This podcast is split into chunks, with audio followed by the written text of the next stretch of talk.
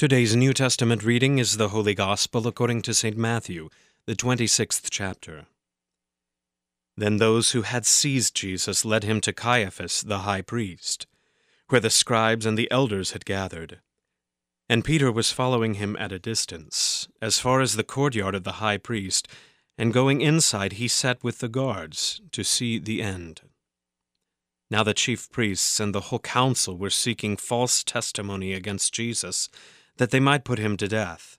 But they found none, though many false witnesses came forward. At last, two came forward and said, This man said, I am able to destroy the temple of God and to rebuild it in three days. And the high priest stood up and said, Have you no answer to make? What is it that these men testify against you? But Jesus remained silent. And the high priest said to him, I adjure you by the living God, tell us if you are the Christ, the Son of God. Jesus said to him, You have said so. But I tell you, from now on you will see the Son of Man seated at the right hand of power and coming on the clouds of heaven. Then the high priest tore his robes and said, He has uttered blasphemy. What further witnesses do we need? You have now heard his blasphemy. What is your judgment? They answered, He deserves death. Then they spit in his face and struck him. And some slapped him, saying, Prophesy to us, you Christ. Who is it that struck you? Now Peter was sitting outside in the courtyard, and a servant girl came up to him and said, You also were with Jesus the Galilean. But he denied it before them all, saying, I do not know what you mean. And when he went out to the entrance, another servant girl saw him. And she said to the bystanders, This man was with Jesus of Nazareth. And again he denied it with an oath, I do not know the man. After a little while, the bystanders came up and said to Peter, Certainly you too are one of them, for your accent betrays you. Then he began to invoke a curse on himself and to swear, I do not know the man. And immediately the rooster crowed. And Peter remembered the saying of Jesus, Before the rooster crows, you will deny me three times. And he went out and wept bitterly. This is the word of the Lord. For today's meditation on God's Word, we welcome Pastor Timothy Appel. Grace to you and peace from God our Father and from our Lord and Savior Jesus Christ. Amen. Today's text is full of lies, deception, and falsehood. The Sanhedrin conducts Jesus' entire trial under false premises and questionable legality. It is a sham. They've already determined the verdict ahead of time. They bring forward one witness after another to get that verdict, and each one of those witnesses lies. The high priest confirms those lies with a false verdict of blasphemy. Even Jesus' boldest disciple, Simon Peter, then speaks not one or two lies, but three, denying in front of all the one he had previously confessed to be the Christ, the Son of the living God. From top to bottom, today's text is full of lies. There is one exception no lies come from the mouth of Jesus. He is the truth, and he speaks only truth. In today's text, Jesus makes the good confession of who he is and what he has come to do. Jesus is the Son of Man who has come in order to reign as king over all by his glorious death, resurrection, and ascension.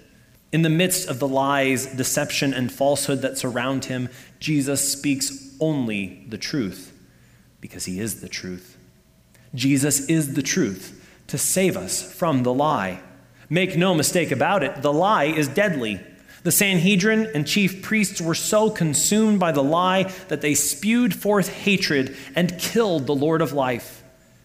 Peter listened to the lie to the point that he denied his Lord, and Peter too would have been consumed by the lie had it not been for the word of Jesus. The lie is deadly. The lie still attacks us today. The lie that you can save yourself attacks you. The lie that all religions are the same attacks you. The lie that you can believe whatever you want and live however you like attacks you. The lie that you don't need Jesus attacks you, just like the lie attacked the Sanhedrin, just like the lie attacked Peter. The lie still attacks today, and the lie is deadly. We cannot save ourselves from the lie. Look at what happened to Peter when he tried to do that. If we try by our reason or strength to come up with the truth on our own, we never will. If we are left on our own, the lie will attack and the lie will win. That is why Jesus stands in this text as the sole exception. The truth there in the midst of all these lies, deception, and falsehood. Jesus is the truth to save us from the lie.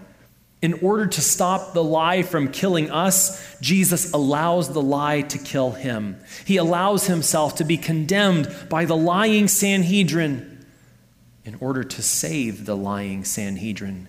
He allows himself to be denied by Peter in order to save denying Peter. Jesus goes to the cross bearing these sins and more, bearing all of my sins, all of your sins, all of the sins of the world. There on the cross, Jesus died, the truth, saving us sinners from the lie. Yes, Jesus is the truth. No lie can overcome. On the third day, Jesus rose to life that has no end. The words he speaks in today's text are true. Jesus is the Son of Man, seated at the right hand of power. He lives as our risen Savior and reigns as our ascended King to continue to speak his truth and save us from the lie.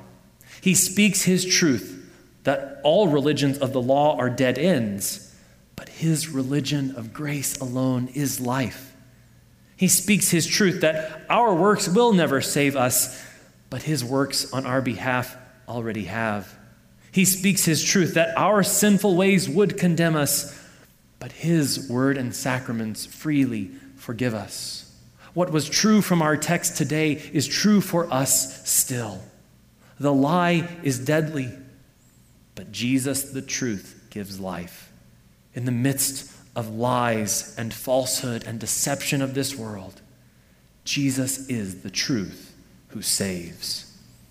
In the precious name of Jesus, amen.